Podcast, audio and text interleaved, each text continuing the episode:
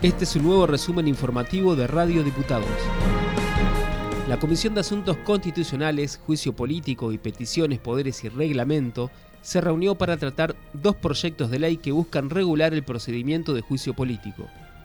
Una de las iniciativas pertenece al presidente de la comisión, el diputado oficialista Juan Pablo Coso, y la restante al legislador del PRO Esteban Vitor. En diálogo con Radio Diputados, Vitor dijo lo siguiente importante reglamentarlo, sobre todo eh, para tener claridad y, transparencia en un proceso de, juicio político. Nosotros tuvimos en el anterior periodo dos juicios políticos, a la doctora Misaguat y al doctor Kiara Díaz, y en este periodo al doctor eh, Castillón. Y ahí, al no estar reglamentado, surgen un montón de dudas en el procedimiento y por eso es, eh, es necesaria la claridad y sobre todo también quien es acusado tenga la, digamos, la certeza eh, que no se ha perjudicado en el derecho de defensa.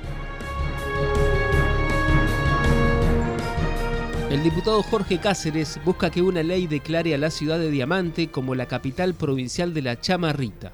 Así explicó el legislador los fundamentos de su iniciativa. La ciudad de Diamante, te podría decir desde los años 80 y quizás muchos, mucho antes, diferentes cultores de la, de la música, de nuestra música litoraleña, han levantado la bandera y muy alto en cada rincón de la provincia y luego han tenido la responsabilidad de trascender los límites de nuestra provincia y la han llevado por todo el país y quizás por, por el mundo. Podemos hacer memoria a tantos importantes artistas, los hermanos Cuesta, por allá por los años 80 se radicaron en la ciudad de Diamante, uno de ellos, Néstor, y bueno, fueron los responsables de, como te decía, de llevar a lo más alto este ritmo que tanto nos identifica a los entrerrianos. En su última sesión, la Cámara Baja aprobó tres proyectos de declaración que apoyan a las iniciativas presentadas a nivel nacional sobre tarifas diferenciales de energía. Escuchamos a Sergio Castrillón, autor de uno de los proyectos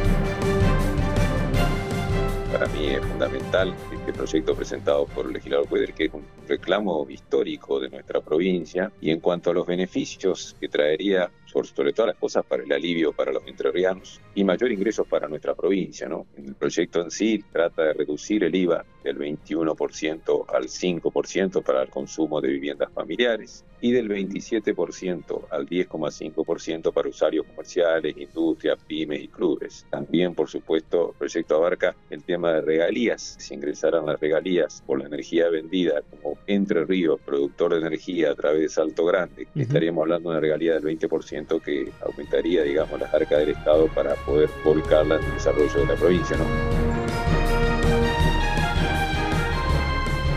Ana Cornejo, trabajadora de la Cámara de Diputados, presentó su primer libro, Cocún, que refleja el momento íntimo de transición hacia su identidad de género autopercibido. Cocoon viene de cocoon de inglés, que sería capullo, crisalia, porque es una imagen que yo decidí tomar para representar esta etapa de la transición. Por ahí se habla mucho de la mariposa en relación al colectivo trans, Loana Berkins, que habló de la revolución de las mariposas, y me interesaba también poner el foco en el capullo como un estadio previo de metamorfosis que, a diferencia de la mariposa, es menos vistoso, es a priori algo que está ahí quieto, colgando, que está silencioso, y hacernos preguntas respecto a qué pasa en la transición cuando las personas todavía no salen a la calle, cuando no están lo suficientemente fortalecidas para todavía encarar, digamos, una vida en sociedad acorde a su identidad de género.